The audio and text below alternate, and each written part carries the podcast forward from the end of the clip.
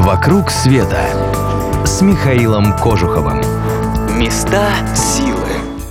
Вы слушаете радио Монте-Карло. Здравствуйте. С вами Михаил Кожухов. Расскажу-ка я вам сегодня о Туле. Но только не о нашей, а о мексиканской.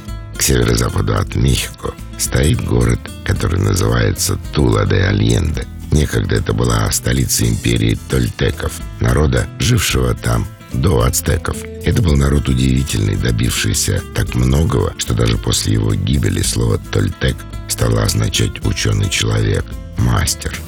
Сейчас, признаться, руины Тулы не производят большого впечатления, сравнимого с другими великими руинами Древней Мексики. От города мало что осталось. Лучше всего сохранилась пирамида утренней звезды, на вершине которой стоят трехметровые изваяния воинов. Ученые говорят, что раньше они, скорее всего, поддерживали крышу храма, посвященного главному богу города – Кецалькоатлю, пернатому змею. Эта религия привела город к процветанию, но она же его и погубила.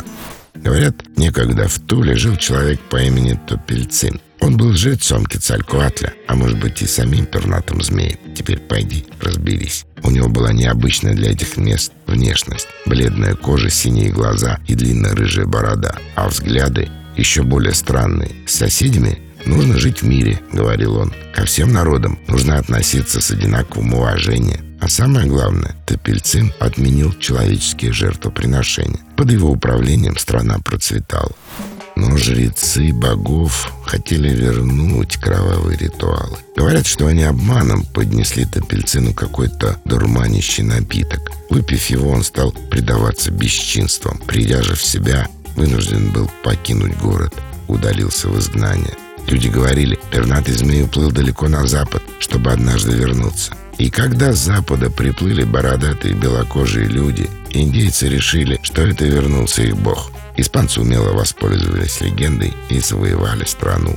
Тула уже этого не застала. Когда сторонники Топельцина вслед за своим вождем ушли из города, он стал добычей дикарей. А потом люди даже забыли, где стоял этот город. Его нашли только в конце XIX века. Теперь можно своими глазами увидеть место, где странный человек высказывал идеи, намного опередившие свое время, и где отказ принять эти идеи погубил целую цивилизацию.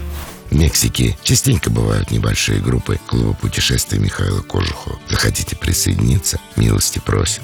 Не подходят наши даты. Сделаем путешествие только для вас. Адрес у нас прежний. Клуб путешествий Михаила Кожухова.